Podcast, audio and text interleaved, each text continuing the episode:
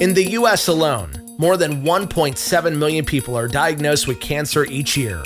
Millions more are impacted as they watch someone close battle this disease. Shaking Cancer is an effort to tell the stories that counter the effects of this relentless and unforgiving disease. This is the Shaking Cancer Podcast. Bob Riter was one of the first names that came to my mind from the experiences that I had of talking with Bob over the years uh, in different forms and fashions for work and the times where we had opportunities in the community to talk to each other uh, from my time when I lived in central New York and in the Finger Lakes. Uh, Bob, it's great to see your face, number one. Thank you, Greg. You too. Um, so, you know, with under the umbrella of cancer, you've had so much that's led to you teaching, being a voice, being someone that's been a reliable resource, being a leader.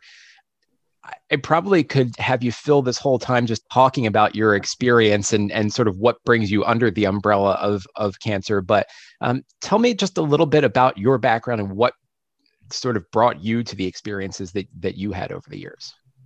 Sure. Um, I, I became involved in the cancer world because I was diagnosed with breast cancer and it's now been almost 25 years. Hard to believe. It's wow. It's, I know it, it, sort of startles me to think it's been that long. Sure. So I've been involved in breast cancer, particularly for a lot of years. Um, I worked at the Cancer Resource Center of the Finger Lakes for many years. I was the director for several years.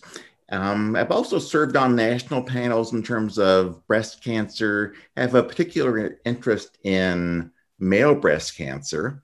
And I semi retired a couple years ago from the Cancer Resource Center, but now I work part time at Cornell University. And my focus is connecting cancer researchers and students with people in the community who have cancer some wow. kind of the, the bridge between between the academic and practical worlds. Sure. So your experiences, you know, driven, of course, by you, what's happened to you, um, and that's a huge difference for you and I. Um, you know, never diagnosed. Um, certainly a history of it in my family, so I'm aware of everything. But a completely different experience. Number one, in in that regard. But I would say that you in all the times that I've talked with you, I've never heard you say a negative word related to it, even though I'm sure you've had the negative words and those moments in your life. Sure. Um, how have you done that over the years? That's, I know it's a loaded question, but how have you done that? Mm-hmm. Um, well, partly I think it's just due to my own personality. Mm-hmm. I'm generally a pretty upbeat person um, and I view life that way. And you know, cancer doesn't make you different, but sometimes it makes you more like who you are. It's almost like life on steroids.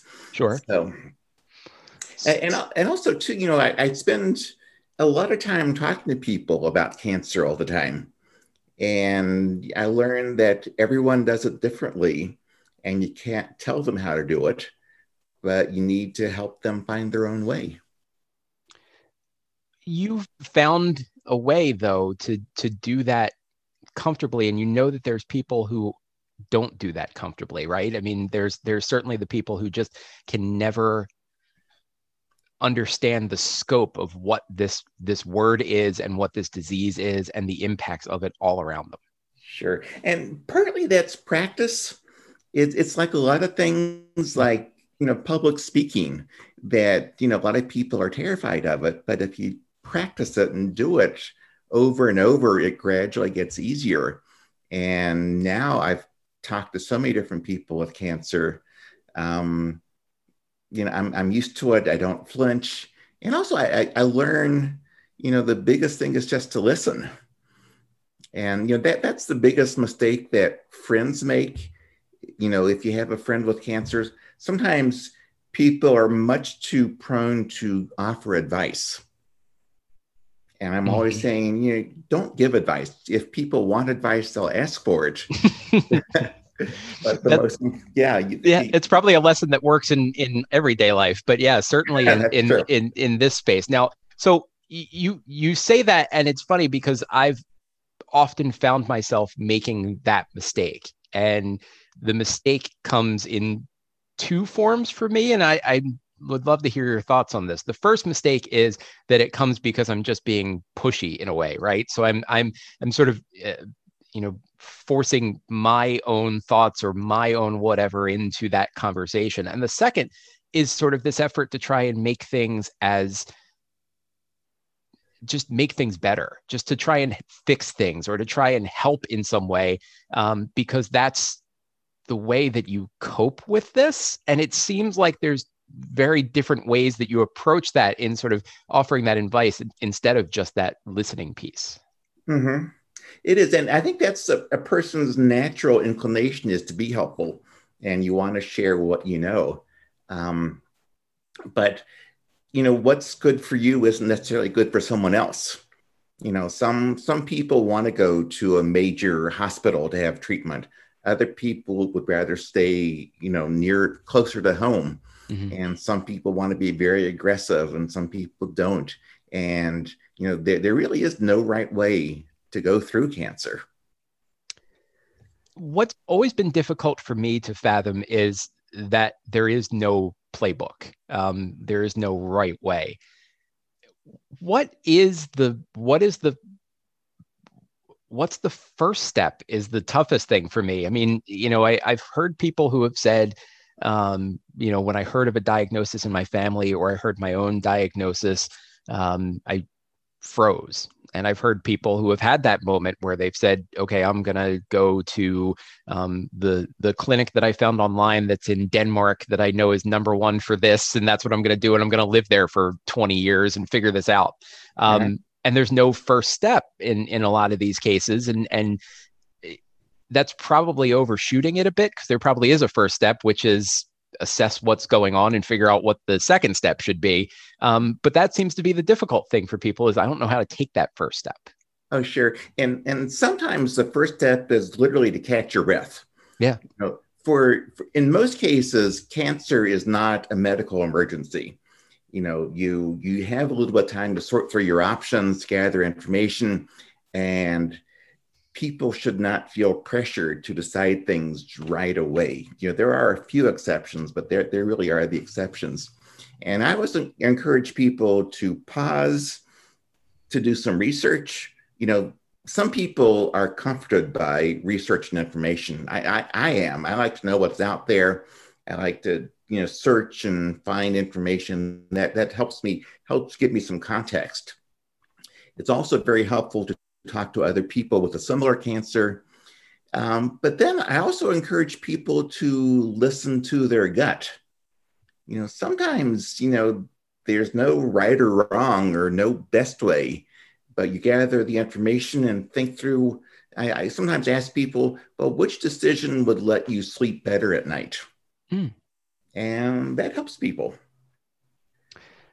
So, in your experiences, and in your experiences, um, certainly at the Cancer Resource Center, certainly in your experiences just talking in the community. I mean, you're you're in a community in in the Ithaca area that is a relatively small community compared to Manhattan, obviously, mm-hmm. um, where you're going to see people and you're going to talk to people. I mean, there's been times where I've bumped into Bob when I lived in Ithaca, and it's there's no rhyme or reason why I would bump into Bob. It's just because it's a small community, and and you wind up, you know, bumping into someone. But you've heard, I'm sure, the variety of stories and the variety of experiences from people.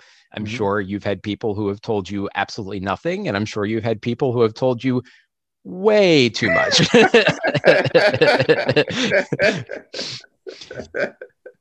I, I, you know, and, and, my guess would be that I probably am one of those people who's like, I, I always skew way too much. I think when, when I have those conversations, but um, what I mean, for for there's no right or wrong way with that either. But I'm sure there there is sort of that end point where it's okay. So now that we either don't know anything or we know everything, that next step is assess, take a deep breath, and let's figure out what we do next.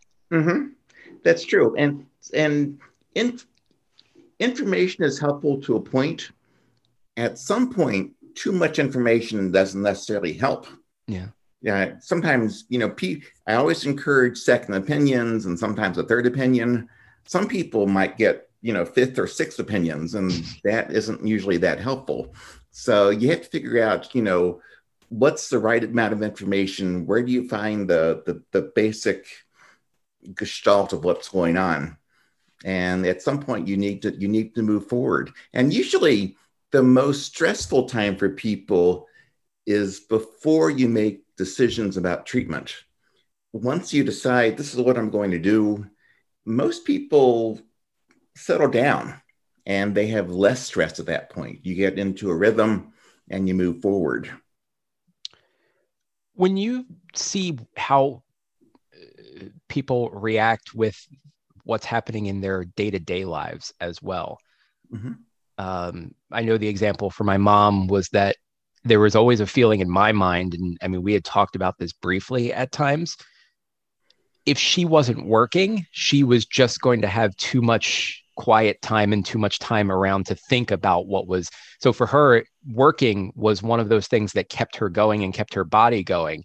She had also always joked that if she wasn't working, she didn't have the health insurance, and if you had $30,000 for a chemo treatment, she would be more than happy to not go to work every day. But that was sort of her, uh, you know, I think she said that tongue in cheek, but she said that as a way of sort of also saying to people, what else am I supposed to do? I'm supposed to just sit around and think about this all day? No, I'm going to go about my life and I'm going to fight this as I, as I, as I go along. But, I, you know, to me, you see those different reactions from people, but it seems like people certainly react in a much different way with all the things around them. So some people have kids, some people have um, you know other obligations in their life that they just don't want to give up as well.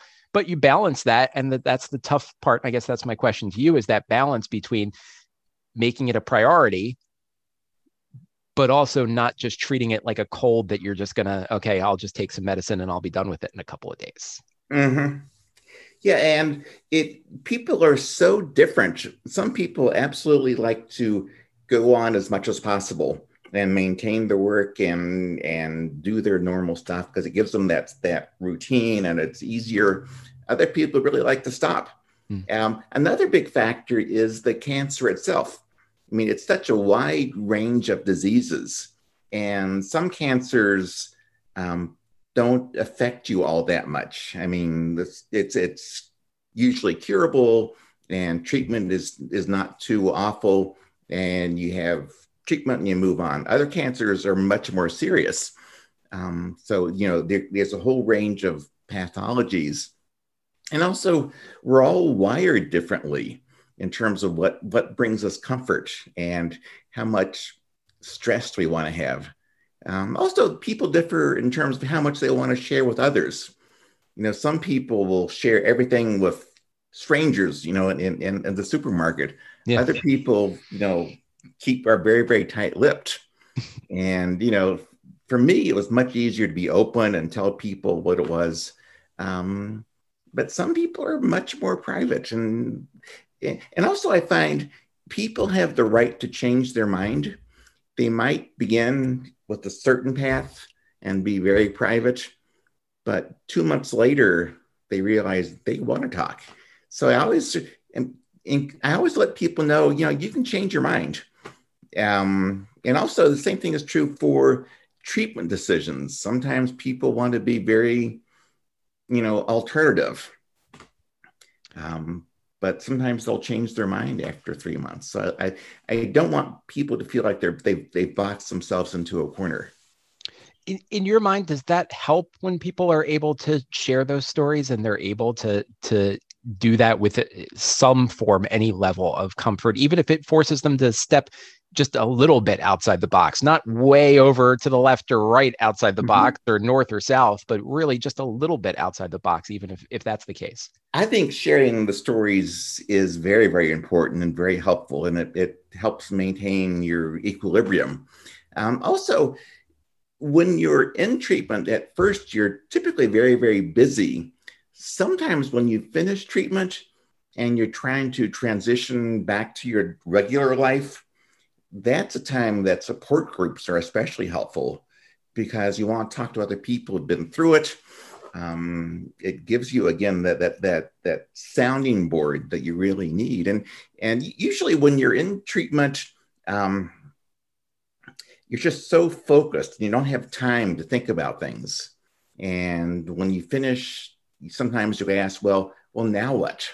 Yeah. And that's a scary time from your personal experience and what you've learned over the years and what just from your experiences in that professional space compared to that personal space did any of that change for you? Did did those perspectives change for you and and you learned and i imagine grew um, when it came to cancer? Well i remember when i was first diagnosed i was teaching at ithaca college. Okay. and I remember thinking, well, should I tell my students? What should I share? But then I realized, you know, maybe I'll lose my hair or something will happen. So I needed to prepare them. So I told my classes what was going on. And it, I was really kind of struck because the students were fascinated. Know, even the kids in the back row who had their baseball caps pulled down would perk up oh. and listen very intently and they were very engaged, very, very supportive. And I'm sure when those students look back on that class, you know, 20 plus years ago, they probably don't remember much about the content of the class, but they probably remember my going through cancer. And, and that's a good thing.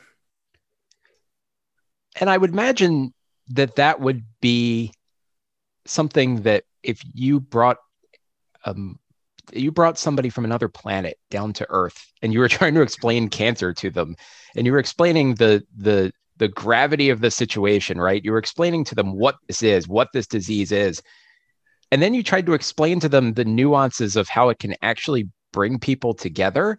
That would be a strange connection to make. It is. I mean, cancer is this common denominator that brings people together. And I saw that in the class. And, you know, even today, I facilitate a, a weekly men's breakfast club. And we meet actually by Zoom these days. But we always have 15 guys there, um, all different professions, retired, you know, younger. Um, and I wouldn't know any of these guys if we didn't all have cancer.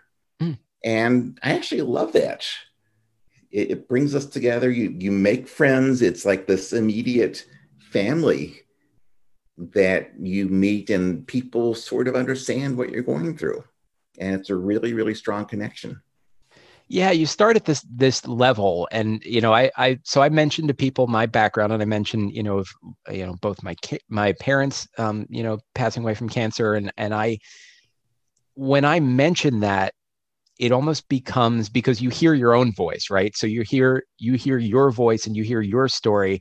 And after a while you sort of eh, you know for me i guess i get sick of my own story. I get sick of telling my own story. I want to hear other people's stories. I want to hear what that is. So when sure. i say it I, I imagine it's like a like a musician playing the same song for the 5000th time but they don't really want to continue to play the song. You just you want to kind of do something else. That's that's sort of the space that i get into with with telling that. But i also know that that is a piece of me and people need to know that about me. If we go to sort of that level of of telling that story um it's certainly not what i lead with but i i almost enjoy telling people that because it's a piece of me and i get to talk about my mom and dad which is something that i like doing too. Uh-huh Good. Yeah, I really enjoy sharing my cancer cancer story with people. And you know, if if I'm at some party and conversation dies down, I'm not above saying, you know, I had breast cancer and I had a mastectomy. And it's it's a good conversation starter. so uh, when and in your in your experience and in your personal experience, did you have moments where you um, really thought that this was something that was going to either take your life or was something that was going to change your life drastically forever and ever and ever i mean you you really thought that or or did you have just moments where you thought to yourself okay i need to tackle this and then go on with what my goals and aspirations are mm-hmm. um, when I was diagnosed, my instinct was that this was going to be an aggressive cancer and would probably kill me in a couple years.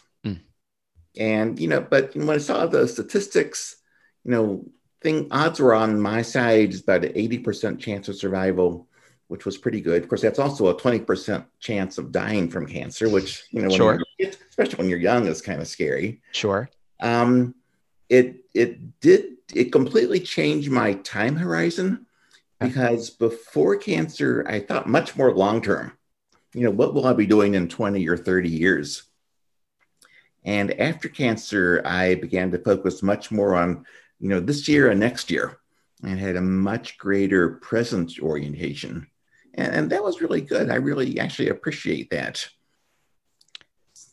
it's mind-boggling to me at times when I think about that that cancer can actually make you stronger in a way. Um, it makes so many people weaker in so many different ways. Um, those who are diagnosed, those around those who are diagnosed, um, but it makes it makes you stronger in in in a in a lot of ways and in a lot of regards. It does. Lots of people say, you know, refer to the the silver lining of their cancer. Yeah, it makes them appreciate life. It takes makes them not take things for granted. And it makes them kind of go outside and just be aware of your environment and the beauty and the friends and the family. And it makes you hold things, it makes you it makes you aware that things are very precious. So when you talk to people, and including the students who you work with, when you talk to people, what is the what is the thing that stands out to you? What's that one thing that stands out to you that's is, is there a common theme? Is there something that you always hear? Is there uh, a common theme among this common uh, you know word and this common disease that so many of us are impacted by? Um, well one it's it's very scary. Yeah especially when you you begin some, sometimes i use the the metaphor of cancer is like going into a into a foreign country where you don't understand the language or the customs and you just plop down and you have to figure out this world. Yeah. and that's re- really true. At first you're just overwhelmed because so much is happening. It's all the language is new. Um, you meet all these people and so much happens and it's a scary uncertain world um, but i think one thing i've learned about people going through treatment is that most people say it was more manageable than they expected.